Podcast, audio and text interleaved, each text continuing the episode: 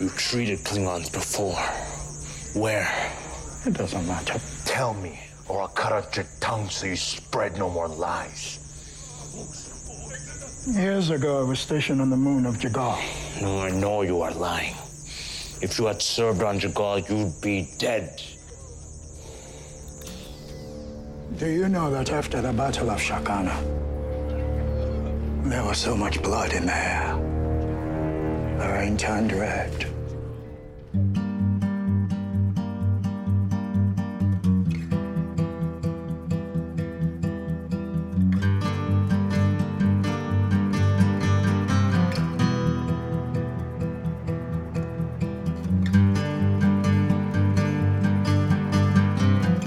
Hello and welcome to Strange New Takes. I'm your host, Naj Karnik, and with me, building a copy of the Enterprise, are. Bill Boywad. and Emily Bowen Marler. Welcome to Strange New Takes. Today we will be sharing a recap of the first episode of the second season of Strange New Worlds, The Broken Circle, and we're very excited about it. Follow us on social media at Strange New Takes on Facebook, Instagram, and Twitter. As always, we really appreciate when you're able to spread the word about us, get us a couple new listeners from your friend group, or go ahead and give us a five star rating on Apple Podcasts or your favorite podcast provider of choice. Spoiler alert, we're going to be spoiling this episode and may also spoil uh, any other episode or movie uh, in the entire Star Trek canon. Yeah, and and usually we've been saying like, oh, the 30 year old episode. This one is like three days old. Finally, brand new, brand new. so Garrett Garrett Wang comes Yeah. back So in we a could cameo and he's a four star admiral. Garrett Wong. Garrett Wong. You know, it's funny because like you, he was just. I just listened to a podcast where he was complaining about people saying his last name incorrectly, so that's why I had to correct you. Oh, thank so you. that he would want to be my friend. I suspected. Yeah, no, it is. It is. It makes sense. It makes sense. Uh, well, as as Bill mentioned, or, or as Emily mentioned earlier, we're going to talk about the Broken Circle. It's the first episode of the second season of Strange New Worlds. It first aired on the fifteenth of June, twenty twenty three, three days ago. It was written by Henry Alonso Myers and Akiva Goldsman. It was directed by Chris Fisher. The in universe date is twenty three sixty nine point two, which corresponds to twenty two sixty. We always start with our strange new takes. So, who's got a strange new take for me? Well, let's see. My strange new take for life, I think, is just that we should support one another and we recognize that people are doing good in the world. We celebrate that and we focus our efforts for change on the people who are not doing good in the world. That's just my, you know, not that I have anything specific happening in my life right now that would make No, of course not. those We have no idea but- what you're talking about, Emily. Vague book. No, I'm just kidding. but no, I just, you know, there there's a lot of crap in the world and it's nice to celebrate the things that are happening that are good and um, you know, be excited about those things so that it can give us the you know, the strength and encouragement we need to go out and make the things that aren't so good better. And my strange new take for the episode, hey, you know, this episode was kind of like that. Feel like doing some work in the world to you know focus on things better. Although i do have to say i was a little sad that um, there wasn't much captain pike. I like all the characters on strange new worlds but there was hardly any captain pike and i, I was a little you know.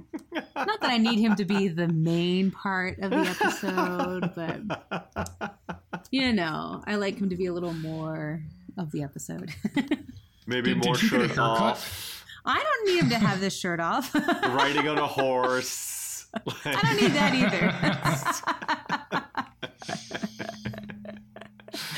oh goodness. All right. Well, um, I think it's you, Bill. All right. Go ahead. Um, so I had a shower thought, which is like, you know, I'm, I'm not really into comic books or like Marvel or whatever, but I thought like, you know, it'd be a really cool like superhero superpower if when a mosquito bites you, the mosquito just dies. Like that would be way. That would actually be much better than like being like the Flash. Like, oh, would you rather run f- fast or be like immune to mosquitoes? I would choose immune to mosquitoes. hands down. So basically, you want Frontline Plus for humans rather than dogs. yeah, exactly. Yeah. Mosquito version. Yeah. Um, Mosquitoes are bad up where you all live, right? Don't you all get? yeah, they're really bad. And not that they're not Yeah, bad they're here, but. I've always, I remember that about being up in Minnesota and Wisconsin. Lots of mosquitoes. Yeah, yeah. So for this episode, um, actually two things really quick. One, Klingons are so easy to beat up. they're so easy to beat up. The only one that can actually fight is Worf. Aside from that, they're like so so easy to beat up. Um, second thing is Especially if you've taken a serum. right, right. Especially, but even if not. Um, second thing, so my wife walked in the room after I'd started the episode and I tried to summarize for her. I was like, oh, you know, their friend needs help, and so they have to steal the Enterprise to go help them. And she's like, oh, really? I'm like, yeah, it happens a lot where they have to steal the ship. It- like, yeah, it's like basically every movie. and like, like maybe one out of every 10 episodes requires them to steal the ship. They never face any consequences. It always works out. Because they're always it. doing it for the right reasons, right? Yeah. Yeah. Well, uh, my take for the real world, my strange new take, is maybe a very cold take for most of you, which is uh, it's nice being able to go out there and walk without mosquitoes or like heat beating down on me. I'm used to June in Minnesota feeling like, you know, like 130 degrees with like a mosquito st- like covering every square inch of your body. And I went out the other day. It was nice and windy, so no mosquitoes. It was like 70 degrees, beautiful, little bit of a chill in the air. I could wear one like thin layer over my t-shirt. That is perfect to me. You know, birds out there like it, it's just it's just nice. That's that's my ideal. And for this episode, uh I did not expect to be as emotional as I was when the f- credits rolled on on the intro. I like legitimately broke down because I was just like, oh my god, this it, this show feels so familiar and wonderful Yeah. That you just like you're enveloped and its like just happiness from the get go. And to your point about Spike, Emily, it just you know watching him talk to Una in the beginning, Yeah. like even there's that little scene, it just feels lived in. This whole show feels lived in. Yeah. Yeah. I, I also thought it, this episode was really cozy, kind of like 90s Trek. And Yeah. I did get a little emotional at the credits. And also at the end with the Nichelle Nichols. Um, Oh, me too. call out. Yes, I Yeah. definitely got a little. Oh. Yeah. Yeah, no, absolutely, absolutely. Well, let's let's pick up maybe with something that's not plot related first. Did you guys notice that the opening credits have been upgraded? Have they? I didn't notice. Yep. So on YouTube, you can go watch the season one credits, and there are, it's not like a huge game changer. There's a few new scenes of like the Enterprise. Like there's one low level pass on a flat planet that's new. In the first season credits, also there's like this pan from a stationary Enterprise up to this like frozen asteroid belt. And now the Enterprise is moving through the frozen asteroid belt, and there's a bunch of like effects. So it's basically them, I think, just going back and doing things that maybe they didn't have the budget to do or whatever in season one. Would be my assumption, but it's it's just that little bit prettier. Well, they did that with um, '90s Trek too. Like they have the first. I don't know if it was the if the change was between second and third season of TNG. TNG When has they- like four different versions Yeah, of the they- zooming sound. Right. but they also had like they, they did something different with the title, but they also did they had different images at the beginning when Picard Ah. does his space, the final frontier. There's like a first season version and then the rest of them. Deep Space Nine got better music once the Defiant came. Enterprise got its rock and roll version. Oh, Okay, gosh, Apparently, that due to did not Les like. Moonves at CBS, Les Moonves when CBS bought Paramount, he the, all the executives in charge of Enterprise changed, and he basically demanded that Enterprise get a little bit more rock and roll in its theme. No. Uh, Did- but Did he also this, yeah, have them add the Star Trek back? Like, do you remember Yes. that? It was just like for the first two seasons, it was that's just right. Enterprise. Enterprise, that's right. Uh-huh. That's right. Uh huh. Uh, yeah, also you can get some details like the ones I just shared of the center seat, which is on Amazon Prime. It's a Star Trek documentary. Really interesting. The the credits though, I think I it was just reinforced to me that this is the best in credit sequence currently in Star Trek. Like maybe even ever. I don't know. I just this is it's Pike's like reading of the intro is just it's velvety and then like the visuals are gorgeous the music is just incredible it even ends with that little woo note that just sends you off into like a nostalgia drive it's great Yeah, I Um, agree. Really. It's awesome. Yeah. But okay, let, let's let's turn back to the actual story. So we open this week with a sequence about the Enterprise getting a inspection in base, uh, space in space dock, Starbase One, and we also get a sequence with Pike talking to Una in prison. Yeah, yeah. So I think it's in this sequence when uh, Pike starts the voiceover. I think that so the the director made a few choices in this episode that I thought were kind of weird. We can pick up on that later, but I think this is that. I'm sure there's a term for it that I don't know, but he. The, like the voiceover starts when they're still in the previous scene, and then a few seconds later they cut to the speaker. So it's anyway. I, Pike says something about like, "Oh, things around the base. Like it seems like there's something up that nobody's telling me about." Anyway, and then they pick it up later, and it's like the Gorn War, right? So that so Yeah. rewatching it for a second time, I thought there were a few pieces of writing like that that I thought were pretty elegant and kind of, you know, they they do a really good job knitting together knitting together these um, kind of uh, breadcrumbs for the larger like season on, se- season long story arc, um, and so they start off with that right at the beginning in a very subtle way. And we also get Pike basically telling us that he's going off on a private, like his time off, he's going to use to go track down somebody that's close to Una so they can like help get her out of the the, the court case or whatever she's Right, the court right. martial that she's under.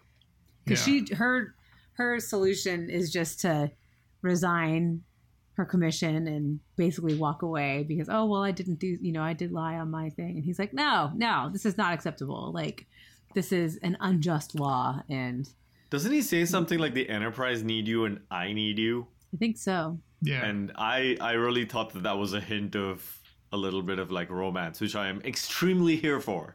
You always are yep I am. I Yeah. am. Um, who is the lawyer? Is it going to be a familiar face? Have you watched the sequel, the the clip they re- released from season two? No, no, I never Oh, watched okay this. okay I think we because we I think we see the who the lawyer I but I don't can know that. I Oh, really? I don't but it's not someone Is we've just seen just before. answer my question? Is it someone we know? Yes. it is see I couldn't Oh, remember I suspected. Okay. Worf is back as his great It's grandfather. Yeah. Well, he is, If- you know, if he his lo- ancestor if he loses in in Star court- Trek Six. So. yeah. Oh my gosh. Okay, so when we're done with the podcast, so we don't give spoilers for next week's episode. Tell me why I'm supposed to know this person because I couldn't. I watched the the clip for next sun or for next Sunday. The, I watched the clip for next week, and I was like, I, "Am I supposed to know who this person is?" Anyway, Yeah. we won't- yeah, we yeah, yeah. I can- I can- it I can don't easily- care. I can tell you. Okay. It- No, no, it'll- but our listener may not want. Our Yeah, listeners exactly. may not. So we- we- we'll- listeners. we'll- we'll I'm talk going to about it assume we have more the- than one listener. Yeah, the listener. Hey, listener, don't stop listening. You are like the only reason we record this. The one of you that's out there. Steve in Ohio. Hey, you guys, last week. Yeah, Steve didn't listen to last week's episode. I don't know what happened. Can someone call him? Is is he okay? We can stop recording the podcast if Steve isn't listening. Okay. All right. Well, um, yeah. So Pike was gone basically because he's gone off to to get some information to help Una. At I actually don't know if next week's episode is going to be the full court case or not. I haven't actually looked at the preview. yeah. So, but while he's gone, Pike Leaves puts Spock in Spock in charge. charge, and Spock is very nervous. Yeah, he's got. He's still Yeah. feeling his uh, emotional residual uh, breakdown from unleashing his emotions during the Gorn attack. Right. So that was the that was when he kind of let his strong Vulcan emotions break through the dam. and he's having a hard time keeping them under control, and he's worried now about being fit for duty. What did, what is Yeah. your reaction to the explicit Spock Chapel romance stuff that is happening? I and, thought and it I'll was say pretty. that the, the the reason I'm asking is because people online are really mad. They're like big mad that like in TOS they they it's like unrequited. Spock doesn't show anything. So what is this? Like this is all like it doesn't. You know, it's some weird kind of. It's making Chapel more than just a two dimensional piney woman who is hopelessly in love with someone because that's the way the men who wrote Star Trek in the 60s perceived women as pining over men, you know, pining over whatever and don't don't give them any agency beyond that. So I feel like it's fixing that and making Yeah, giving yeah. Chapel a reason for that and it's kind of uh, retroactively redeeming her and making her character more than it is. So I appreciate it. Yeah. Yeah. Could I talk for like two minutes on this topic? So I totally agree, Emily. And I'm, I've never been a like a canonista. I don't really care that much. I mean, huge, huge canon violations would probably ruin it for me, but I'm okay if they're a little bit loose with it. So clearly, this chapel is a, like a different character, really, than the previous chapel, who was just defined like her basically one characteristic was that she was like always pining for Spock Right. um, and is vastly improved for it. Right? Do we want 1960s Chapel in our show? I like the new Chapel a lot better. Yeah. And I, in terms of the uh, like love interest in this episode, I thought it was actually pretty well done. I mean, it maybe subtle isn't the right word, but it didn't dominate the episode, um, and they could have gone there. It was just there were just a few little pieces here and there that I thought were tasteful. I think we. Uh, so the question about Chapel, I think we have to ask the same thing about Spock too with regard to their relationship, but more broadly, this Spock is kind of a, a different Spock than the Spock we know in TOS, who's eminently dignified, right? Nimoy, right? He's he's never kind of the butt of a joke, unless Dr. McCoy is making a racist joke at him. uh, but this Spock is really, you know, with the make the ship go now and the blood wine and, uh, you know, um, he's kind of hamming it up a little bit, which, like, it- yeah, just Nimoy would have never done. Like the Spock we know from TOS never did that kind of. Well, may, may, maybe maybe a tiny bit, maybe a tiny bit, but there's a huge difference in tone. And so, final point, just bringing it back to Notch, what you mentioned a minute ago. So I think they're trying to like do a canon justification of why Spock is different, um, using that like uh, letting your emotions out to fight the Gorn thing. Like I think that's why they did it to kind of give him this envelope of like broader emotional, kind of letting out his human side a little bit more. And then I I think it would be kind of nice if at the end of the series they kind of tie it up in the other direction. There's some event that happens that makes him get more in, in touch with his Vulcan side and kind of spurn the emotional stuff. And then, if, okay, fi- real final point. And then actually we see him come full circle, like in Unification and in the movies, where he's kind of like reconciled, fully reconciled mm-hmm. both both halves. Well, You it's know- Kolinahr, right? Like Kol- the Kolinahr ritual is the one that you do to purge all of your emotions. But he doesn't do that until the right before the first movie, right? Exactly. So that that's what I'm saying. Like maybe maybe that's the the piece that this is leading up to is and it, it makes me sad because I really like Chapel and Spock together again. I'm shipping. What can I do? Uh, they're a great couple. And the other thing that I feel like th- that there is some, I mean, I also, you know, I mean, I appreciate canon, but um, I don't have as, I, I definitely don't have as much problem with them doing things that kind of fix canon that was created within a more narrow-minded era, right? Um, Yeah. Like the whole last episode of original series, which enrages me that it even exists. Like that women can't be starship captains. I'm sorry, what? Like your imagination was not big enough that you could imagine that women could be starship captains like 300 years in the future? Give me a freaking break. But the other thing with the cage, I think it's um I feel like this is kind of showing a bridge between Spock of the cage, who was an emotional Spock because they hadn't really established that Vulcans were did not have emotions or were mostly logical. That wasn't really a thing yet in the cage. And then obviously by the time they get to the second pilot, which is supposed to take I think don't they say it's like 10 years set 10 years after the cage um is Spock does have that logic. And so I feel like what they're doing with Strange New Worlds is finding a way to kind of bridge those two Spocks as well. Um, so I don't feel that it's actually breaking canon to have Spock be more emotional and more, you know, exploring that side. Well, this is actually, you know, it's really interesting. We also had Chapel this week talk about her ancient or archaeological medical medical fellowship, which is where she meets her future husband, by the way.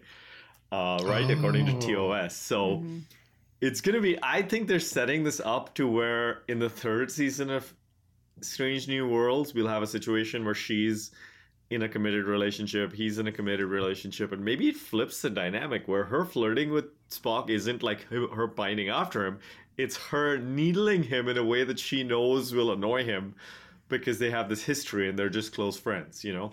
So there's a way to kind of flip the script there, maybe if they go for it. Mm-hmm, mm-hmm. It'll be interesting to see. But anyway, I am extremely here for the two of them being together. Uh, I also will say that I have a massive crush on Jess Bush. She is lighting up the screen every time she's in the on it, and it's uh, it's incredible. This We this all episode, gotta have our crushes, you know.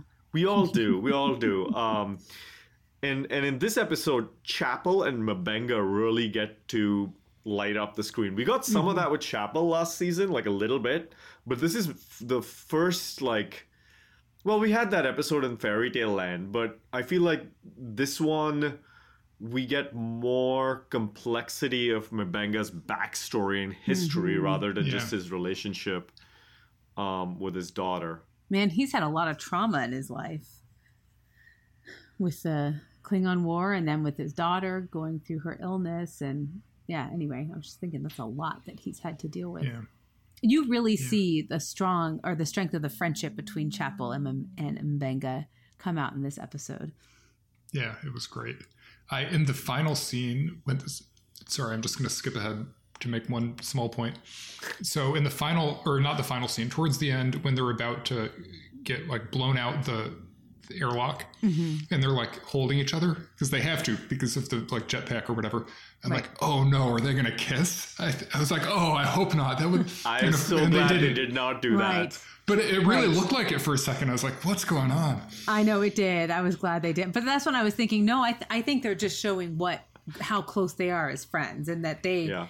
they just ha- I mean, you can have intimate knowledge of friends and have it not be, you know, that Well, next I feel level, like there's you know. there's also people who you're close friends with somebody that you have a crush on at times. Like you don't have like maybe there are some unrequited feelings there. Like it's Mm-hmm. normal, right? Like things in life aren't as clean, and maybe they, true. you know, that there might be something there that's like not acknowledged, but in, when you're facing your death, you Mm-hmm. find it. Uh, I don't know. It's it's it's an interesting it's an interesting piece. Um, so let- let's let's get up to the point where M'Benga and Chapel have been captured because I don't think there's a ton to discuss. Basically, well, actually, what am I talking about?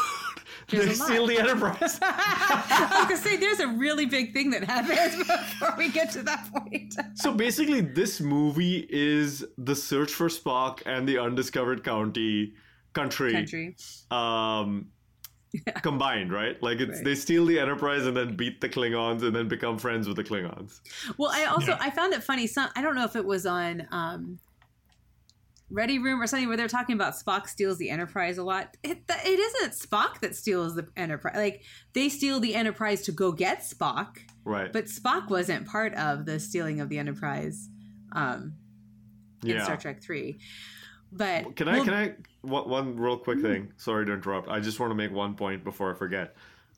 I know a little bit of the next week's plot. I read the script, and what we're gonna find out is that the entity trying to reopen the war was actually God. So God built the starship, and we're gonna get Kirk, Wesley's Kirk, say, "What does God need with a starship?" Oh. As as a tie-in. So this episode is actually Search for Spock, Final Frontier, and Undiscovered Country all in one. Well, we know that Sybok is coming back this season, so it, it all fits yes, together. I think. we yeah. do. I'd forgotten about that. Holy oh my crap! Yeah. Goodness. Oh my goodness. Oh, well, that's so we've got a distress call from La'an. Yeah, we can we can jump back into our so we can actually get to the point that you wanted to about the super soldiers, right? But um, but so La'an has her distress call, and uh, that's when Spock decides. Oh no, he does try to talk to April, right? He tries to. Is it Admiral? Is he? Is April an admiral? I think uh, Admiral or Commodore. I'm not sure, but yes. Um, but yeah, so he tries to talk to him, and he's like, "Uh, no, I don't think that's a good idea um, for you all to go." And so they have to hatch a hatch a plot, and rebellious Spock comes out. And I, I mean, to me, this is another one of those places where the characters feel really lived in, like in that briefing room sequence where they're all sitting and listening to to Spock kind of talk about we have to go help our friend, and it's it's incredible. It's, I think Yeah. it, it does a lot to like build the family. Yeah. Um, just one point here. So uh, I think it's a really nice episode uh, in terms of like Spock's first command opportunity. And you can tell that he's a little bit green, but he kind of has conviction and, you know, I think ends up doing a really good job, right? Even though you can, you do get hints of that, right? That, that, that he's young, that he's green, that he's not that experienced. So much better uh, in terms of the writing compared to the Saru episode from Discovery, where he has a new command and he's like Googling it. It's just very explicit, right? He's like, How do I be a good captain? Um, I love Saru, but I'm just saying the writing was much better, much more subtle in this I, episode. I, I reflected on that throughout. Look at M'Benga's emotional like PTSD, right? Like uh, yeah. there is no like explicit treatment in this episode of what M'Benga did in the Klingon War. We are hmm. just we just have to assume based on little split seconds of dialogue. Whereas in Discovery, that would have been a character confronting M'Benga, M'Benga like dropping like a bunch of exposition, probably a therapy scene, and like not to say that that can't be done elegantly, but we as the viewer were trusted to come along for the ride in this episode, and it was left to the actor's face to convey and their voice and their tone and all of this to convey what we were supposed to take away about M'Benga's like trauma. And that is so powerful um, Yeah. and has so much more of an effect. Yeah. Yeah. So they steal the Enterprise, and in, in doing so, we get introduced to Commander Pelia. And uh, Bill, I'm going to throw this over to you because apparently you have a crush as well. Uh, yeah, it's on Commander According to our Slack. Yeah. Yeah. Okay, so I, I I need to ask you guys something. Everybody seems obsessed with Carol Kane. I have never seen her in anything. I don't know who this is. Like, why should I be excited? Princess Bride. I don't remember. I'm not a witch. I'm your wife. Oh, the the she's with Billy Crystal. Yeah, Ah, okay, all right. But what else? Like, why is everyone so like I know they are. It- crazy? I went her? and looked through her IMDb also to find out because I remember her from from Princess Bride. I know she's been nominated for an Academy Award, but I don't know what I tr- I didn't get a chance to find out what it was. She was in was she in Taxi? Like several episodes of Taxi. So Yes. um Bill, yeah, I don't do you know. do you know why why are you so enamored with Commander Pelly? I, I I think Carol Kane was in a lot of stuff in like the 80s and 90s, um, but I yeah, it's I don't really understand it either. But yeah, it's um, I thought it was a great introduction of a new character, and it was um, unexpected. You know that she has this background as this really interesting species. Well, actually, the, at one point they say, like Spock says. Um, like i'm so interested that you were able to live among other humans on earth He's, he does say like among other humans so it, it's actually not clear that until they're the 20 a until what was it 20 22nd 22nd century, century. Or something like that yeah. Yeah, and may, maybe I, I don't want to read into that one piece of dialogue too much, but it's actually not totally clear to me if they're a totally separate species or some type of human or something. Anyway, the the idea that you know there are lanthanites just out there among us today uh, is very creative, and it's almost it's almost um, more like space fantasy, or it does have a little bit of like a I don't know fantasy feel to me, like hobbits and you know dwarfs and stuff like that. Yeah, they, they're, the Lanthanites have just been living among humans, and she knew Spock's mom, uh, and and so that's kind of the connection there. And so she takes, and she's been very bored, as we find out at the end of the episode. So that's why she goes along with stealing the Enterprise. And is actually like deliciously wanting to be a part of it. Yeah, She wants adventure. hmm yeah. Yeah, no, it makes sense. Um, yeah, she's got a very interesting voice, and apparently that's just how she talks, right? Emily, is, were you the one who told us that? Like, I think it was Adam. Yeah. okay, uh, so we'll see. I, I, I, we got so little of her in this episode, like really being herself. Um, but we'll get more as time goes on. We end up on this planet, so they steal the Enterprise. We end up on this planet where they they meet with La'an, the the the child that they stole from the stole back from the Gorn is now has parents who are hurt in this mining disaster. So Chapel and M'Benga stay behind to go to the medical tent and help with the with the parents, but also anyone else who's been hurt in this mining disaster. But then we find out from La'an that there's a rogue faction on this planet. Which interesting concept for a planet that the Klingons and the humans swap uh, the the security on this mining planet every so often. Uh, and and this is the Klingon shift. So La'an, Spock, and Uhura uh, go off to to to track down the uh, this rogue faction, basically. And then Chapel and M'Benga get got by one of the Klingons. They get recognized as you're not from here, you're actual doctors. Let's take you to this giant cavern where we're building a starship. Yeah. Yeah, so I thought actually this episode the um the plot was kind of lightweight. Um, which I can easily forgive because the character stuff was so good. But the plot is basically they get a distress call. Of course, it's from La'an, right? like the one member of the crew who's like not on the ship, so they have to go, you know, reunite with her. So they get the distress call from La'an. They go to the planet, and basically the people on the planet are trying to start a war because profit. Like I just, you know, wanted Michael Burnham to hop out and say like, what even is a money, you know? uh, so, they, so, so anyway, they're trying to start a war for profit. Fine. Our heroes get captured. They have to escape, beat up like 200 Klingons. Yeah. So I think anyway, And that's that's we- yeah, that's the plot. It's it's not it's pretty straightforward. And I mean, the reason that they're building an exact copy of like a Starfleet vessel is so they can reuse the sets. Uh, and, and, and not pay for, let's be honest here. It's like But- when they found the other ship last season. Right. And it, yeah, exactly. they had Exactly. the Gorn. hmm and so it's it's just redressed uh, sets being used for the capture or the the, the uh, terrorist vessel basically let's call them terrorists and through this whole thing basically chapel is talking to M'Benga about like are you getting flashbacks? Are, is this is this okay for you? Are you able to like hold it together treating these klingons? And then you have the klingon talking to that that M'Benga is treating talking to him about like this one battle. And M'Benga is basically be sharing that he was there. He saw all the killing.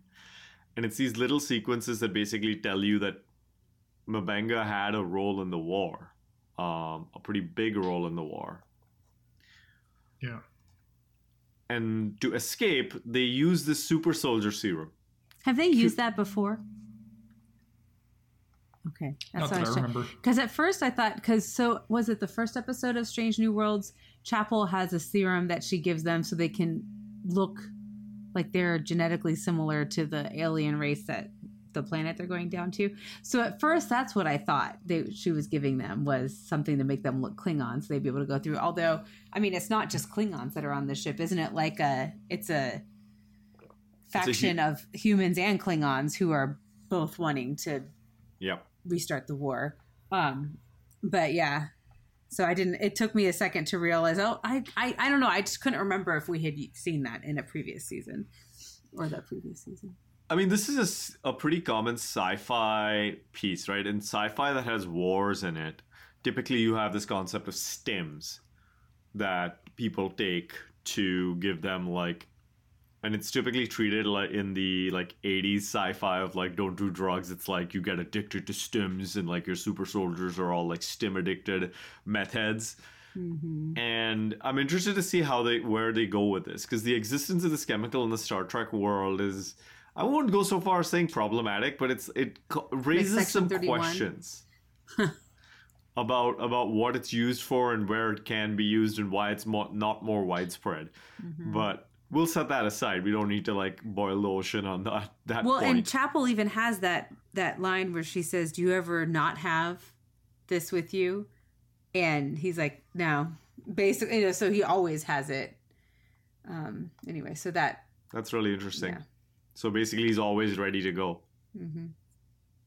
Maybe this will lead into gun control in Star Trek. It's like, do you need the home defense stim? Stims are causing uh, attacks in in the Federation, and so we need to ban stims, right? Concealed stim carry. But uh, yeah, no, I, I think I think that's a that's an interesting character piece on him. Yeah, So- for sure. I don't know. Like watching the the Ready Room, they talked about how like the actor actually has like what kind of training is he has? He's like a some kind of Brazilian martial arts or something. Like he has training in that, so he's a really great fighter. And so like oh, need, but he didn't do any of that in season one, so they were excited to be able to utilize it in this. Now, did anyone else? I thought there was this fight. The fight scene in this just seemed a little. I don't know. I found it a little reminiscent of some previous Star Trek fights, even though they didn't do the double fist, you know, the double palm, you know, or whatever that they would do. But there were just certain things about the fight sequence that I thought they that just didn't. I don't know. I cannot put my finger on it, but it just seemed like I was surprised when they were talking about how they were able to really utilize his skills. Not that I thought he didn't look skilled. I just thought it seemed a little not real. Yeah, I have a few things to say about the fight sequence. So it's really long. They beat up like a million Klingons. Uh, it's interrupted halfway through by this kind of, you know, Jonathan Archer style torture session um, with this Klingon that they need to like, you know, they need to get information from him and find out where the uh, transponder is, right? Yeah. And he gives up the information. And so pretty M'Benga's like beating him up, and Chapel's kind of the good cop in this scenario. And I, I, I don't have any issues with that. Um, like it, it's super. They're trying to stop a war, right? I mean, I'm not, I'm not, I'm not commenting on this scenario on Ends the merits. I'm saying it was believable, or I'm not. I, you know, I, do, I don't disbelieve it or something. Benga has, you know. Um, kn- knows the stakes of, of war between the Klingons, and they're trying to prevent an enormous war. So they're kind of, you know, not not being very restrained. I can believe that. Um, the guy they beat him up for information to figure out what the armaments are that the the rest of the Klingons have. Okay, he says they have phasers, phase pistols, Klingon disruptors. Then they go to like the next group of Klingons and then they don't have any of that. They just it's just all hand to hand combat. They just where are all the phasers? Why don't any of the Klingons just shoot them? Uh, so that didn't really make sense to me. And then I think it, in general it just went on a little bit too long. And then there was this really weird uh, directorial decision where they go down to the second floor. This is, I think, after they set the transponder and they're making their escape, mm-hmm. and the camera spins and then Yeah. they drop down and it spins back and it, to me that to do that camera spinning thing it's like are they like jumping through a portal or like is Right. there you know there that, that kind of indicates that there's something like more or something weirder happening but but no they're just dropping down to the next floor that's it. So it was, like i thought that was a really weird decision. And then they do it later they do a spinning thing later on.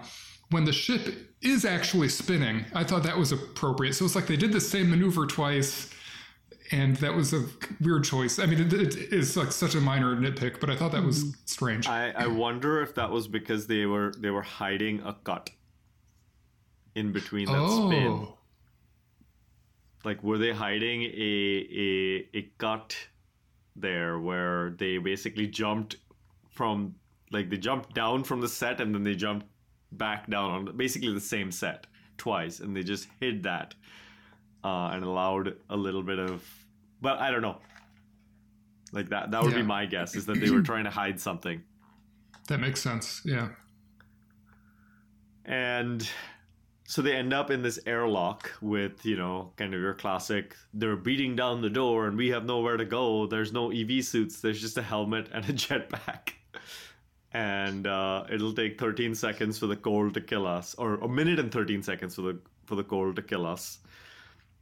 Uh, so they do this like hail mary pass and that's where we get the sequence where they're holding on and you bill you were like are they gonna kiss? Which is exactly where i went as well um, you probably wanted them to because you just want all the ships to happen. you know, it's uh, I it- it- maybe, maybe. Uh, I thought Jess Bush did a great job of conveying the sense of hopelessness in that that scene. I think she she's a really good actress. Like, um, and I I really was like convinced that she was basically facing her mortality and like M'Benga is you know it, I felt I got the feeling that he's faced his for quite a while already having gone through the war so it's a really interesting kind of dichotomy there to watch Speaking of which, though, of powerful acting, on the other side of this, we have Spock on the bridge, seeing this starship come out of the planet, go after this Klingon cruiser that has come in, and he's chasing after it. And there's this like, I thought it was a beautiful way of creating tension of like, oh, as soon as we clear the asteroid field, the Klingons are going to see us, so we have to destroy this ship before that happens. And Spock knows he's made a logical deduction that's that M'Benga and Chapel are on that ship, and he has to order it getting destroyed. And I just every time we splash back to Spock and you see the desperation in his face, and then finally the decision, I was heavy stuff. It was very heavy stuff. Oh yeah, for sure. Uh, I mean, it's And has a good payoff in that last scene when they finally do get them beamed back on board. Ethan And- Peck, but but even even this the the decision to like Mm-hmm. shoot, you I mean you could see the pain flowing through Ethan Peck, like the the the like the heavy the weight of that decision kind of like doesn't hit him all at once. It's like several seconds long, and you can kind of see it until he says, "Okay, do it." Yeah. Um, but then you were saying that that they materialize M'Benga and Chapel on the transporter, and Mm-hmm. Spock runs down. Right. Has the tear on his cheek as he gives her, and he gives her uh, CPR, right? Yeah, The chest compressions. Yep. And, I can't remember what does she say to him when she comes? Doesn't she say something like I can't remember? I know she goes, she puts her hand up on his face and wipes away his tear, but I can't remember what she says to him right then. Yeah, I can't uh Me can't remember now, but it I do remember being very like, oh, these two have to end up together, and uh yeah, and then you see M'Benga just like blurrily being able to also observe the same scene from his side, Mm-hmm. and yeah, super powerful all around. Um, and then you have the Klingon captain scene.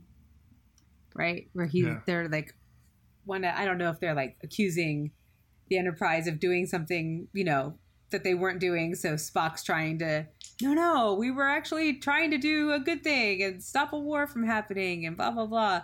Well, let's meet down on the surface for some blood wine, essentially. like, prove it to me. We need to meet face to face, which I thought it was a great scene. I appreciated it. And I like I, loved like it. how it took us back to what how La'an was like Yeah. making connections to the Klingons as well at the beginning. Yeah. I just like to not think about what blood wine is. Um, but they certainly let you know by how they make their teeth look after they drink it. I was like, Ugh. So, so you do have dishes in I think Vietnam, um, and like that part of Asia, which are made with kind of coagulated blood, Mhm. uh, pork blood, and other things, where you do basically end up with a mouth that looks kind of like that. So it's Yeah. it's it is closer to home, yeah. it- and um, I mean, there's there's black up? pudding. If you've ever had a full Yeah. I English was going to say, breakfast, yeah, they have for sure. Yeah. Yep. Yeah, exactly. Um uh yeah, it's it's fun watching Spock go, yeah, yeah, trying to be like em- without emotion. It was It's so fun. I I, loved enjoyed it. And I love when he walks over to Pelia. He kind of like Mm-hmm. totters over, like Ethan's Peck drunk Spock walk. Uh-huh. Yeah. I thought I thought it was great. I mean, I you know, I had never Yeah. but before seeing that, I would not have been able to imagine what drunk Spock would be like. But you know, hmm Yeah, 100%. 100%. And I, I liked uh, when they're back at Space Dock and he's talking to April. And he's like, "Can you can you keep it down? Like, Yeah. are you hungover?" I just thought that was funny too. Spock hungover. so so a, what a few Chapel times. says to Spock is, why you gotta be so rough? Why you gotta be so rough? That's right. So the um, the Klingons and Pelia and maybe somebody else all remark towards the end of the episode how Spock is an un-Vulcan Vulcan, and they mean it as kind of a compliment. And so this is like another instance of this Spock being different from the one that we know later on in TOS, where he's clearly decided to kind of go lean into his Vulcan half. Um, yeah, but here they're playing with it and kind of almost making it like a defining characteristic of, of his character that he's an un-Vulcan Vulcan. Isn't it interesting how like really it seems like the Vulcans don't have a good reputation? Do you ever do you have you ever thought about that? Like how often we hear other species talk about Vulcans kind of somewhat disparagingly or you know what I mean? Or and and obviously the way that they're depicted in Enterprise, um, you know, but it's like for a species that's supposed to be one of the founding members of the federation and anyway i just feel like they they kind of get panned a lot Yeah. Yeah, it's. I mean, this is definitely, I think, a. But I mean, even in the original series, you had Bones kind of. Well it's because he's racist uh, god do you ever watch that scene out of encounter at farpoint when bones is talking to uh data and i'm like ooh ooh like when he calls him boy i'm just like oh that feels real bad like i don't I'm pretty know, sure I we just- talked about this when I know, we I did know we Encounter did. at. And but I like just remembered like- it when I just I'm just like, ooh. Yeah, yeah, they didn't have to go quite so deep in that. Um, funny story, by the way. This reminded me of the southern accent that Bones has in that episode. Uh, Connor Trinneer actually talked about how when he was cast as Trip Tucker in Enterprise, he'd just come out of a play where he played someone from like I think it was Oklahoma, and so he kept this southern accent and just made that his character. And then at some point they wrote into Trip's character that he's from Florida. he was like, "Wait, what? this accent doesn't fit Florida at all." yeah. Uh, but anyway, so end of this episode, we basically have April saying that your punishment is just a hangover, and April's admiral buddy, who apparently has been sitting with him in the same room for the entire like last few days, says like, "You let him go pretty easy. Like, what happened?" And he said, "We're gonna need all the people we good officers we can get for what's coming." And it shows like Gorn attack ship, beep beep beep on the screen, and it's like, I wonder what that means.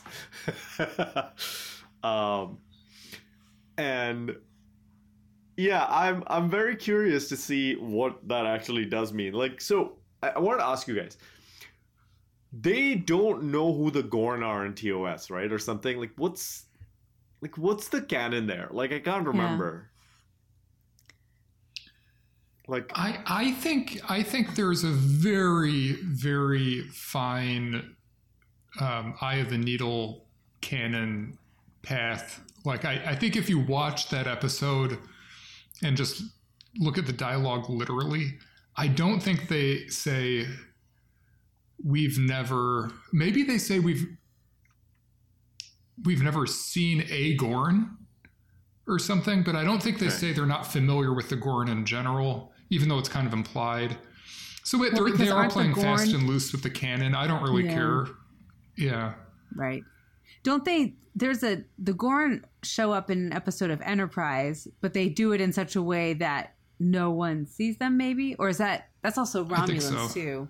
They also have to play it off that they've never seen the Romulans. Um, but I feel like yeah. there was something about that with the Gorn as well in Enterprise. Yeah. yeah. I feel I feel like there's something there, but I, I mean I'm okay with it. Like again, I I think sticking too closely to the TOS canon has its issues of like a lot's happened since then. Like like the whole we don't know the Romulans thing is it honestly strains credulity a little bit. Like like the species that's a lot like the Vulcans. Like they're literally like the same species. The Vulcans have never seen the Romulans over like hundreds of thousands of years or whatever. Like it's just and, and they're all warping around the galaxy together. Like I don't know. It's it's stuff like that that to me, if they're if they retcon it, like it, it doesn't bother me very much personally. And so at the end of the day, is it done for a good reason? Like is can, do we get something compelling out of that retcon? I think that's the the piece that I'm curious about. Yeah, I, I need to go back and watch Arena again, but like I think the idea of using the Gorn as a villain is really cool, just because they're weird and different, and there's um, a lot of untold stories that could be told about the Gorn. But my my complaint is that in Arena, this is why I need to watch it again. There's some kind of uh, moral nuance about it. It's something like, oh, at the end of the episode, we realized that the Gorn were just trying to protect their people too, and they're not bad, you know, or they're, you know, they're people too, and they, you know, were just acting in their own interests. So they're, you know, they're not just like bad, bad, bad guys. Um, and I don't think we've seen that nuance reflected yet in uh, Strange New Worlds. I think they have basically just been villains. Well, this is also I mean also this this reminds me of on the center seat they were talking about 8472. So like when Voyager's ratings tanked in the third season, they had to do a bunch of stuff to like try and get the viewers back. One of them was obviously Jeri Ryan's entry into the franchise. The other was bringing the Borg back. And then they were like, okay, if the Borg are bad, who's worse than the Borg? And we got our first fully digital villains in Star Trek with 8472. And everyone's complaint with 8472 was that you dumbed them down at the end, right? Like you, uh, they, they were like this really scary thing, like the only villains that the Borg are scared of. And then you had that episode where 8472 are taking human form and actually they're very nice people. Which I actually enjoy that episode a lot. Uh, maybe because Chakotay and this other lady commander have like 8472 commander have like a weird chemistry. So maybe that I'm just anytime you give me a little bit of chemistry, 10 out of 10. Great episode. Uh, but uh, I wonder what's going to happen to the Gorn in that sense. Like, do we end Strange New Worlds still afraid of the Gorn, or do we get a more full view of them? It's going to be interesting to see. I do like that it introduces a horror element into Strange New Worlds. It's a little bit like it allows them to play a little bit with the with the tone like we saw last season. So that's really cool. Um, and it just remains to be seen how far they go with that. I'm, I'm just other- remembering that. Um, that's sorry to interrupt. I'm just remembering that Lorca had a Gorn skeleton in it, so maybe that was the first breach with canon. Yeah, yeah, exactly, exactly. Lorca it's like probably brought it from the mirror universe, though. So that means that it wasn't actually Prime Universe and or Federation, whatever Starfleet that had encountered the Gorn. yeah, Sure. yeah, yeah, yeah, exactly. Um, Yeah, and every anytime anyone saw it, Gorn uh, Lorca was like, "No, no, don't look here. We haven't discovered them yet. no, no eyes on this stuff. It's not canon." Um, okay, let's um, let's pivot. Any other final pieces on this episode that we haven't covered yet? I, just one thing I wanted to um, get your opinions on uh, the Klingon makeup. I think this is the first time we've seen the Klingons in Strange New Worlds, right? They reminded me a little more of like Star Trek Three Klingons. A little bit. They're, I mean, they're back to they've they've they've fully like walked back from Discovery season one at this point, right? Mhm. Yeah. And so we've got a very traditional kind of. There's more shiny stuff that they're wearing. There's more biker jackets, uh, less TNG style Klingon, uh, like rubber suits. But it's it's it's so so there's they don't all like I feel like TNG and DS9 Klingons all kind of look the same in their costume, and so we've got some more like variety now. But I liked it. I didn't. I, I've never been one to be like those Klingons don't look like Klingons. Like that bothers me a lot. So maybe I'm not the best person to comment on this, but it looked good. Yeah. Yeah. I liked it. I thought it was a good segue. Um, Uh, however, also- let me let me just say, let me just say, Bill, I have I have major issues with the um the the blood wine color traditionally in Star Trek is Pantone color one one eight three nine four. However, in this episode, they used clearly one one eight three nine five, and that ruined it all for me. Like it was literally just unwatchable. completely. Like, why are we even la- allowing this to air? Let's go protest outside Paramount.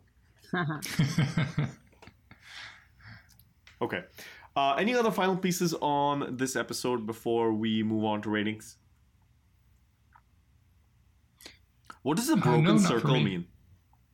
mean? Oh, good That was the name of the um was it was it the name of the it wasn't the renegade group, right? Wasn't it what La'an was working who La'an was working with? I can't remember.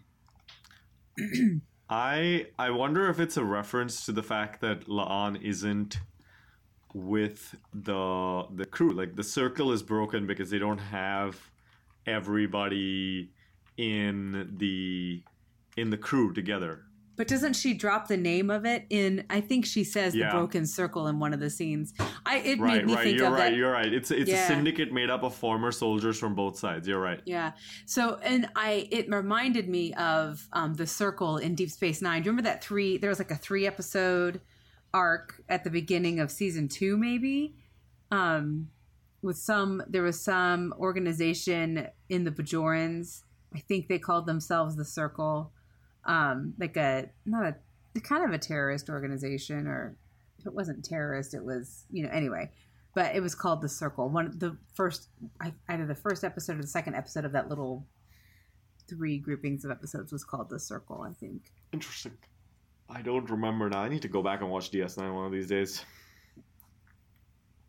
All right. Well, for now, for real, let's go to Strange New Ratings.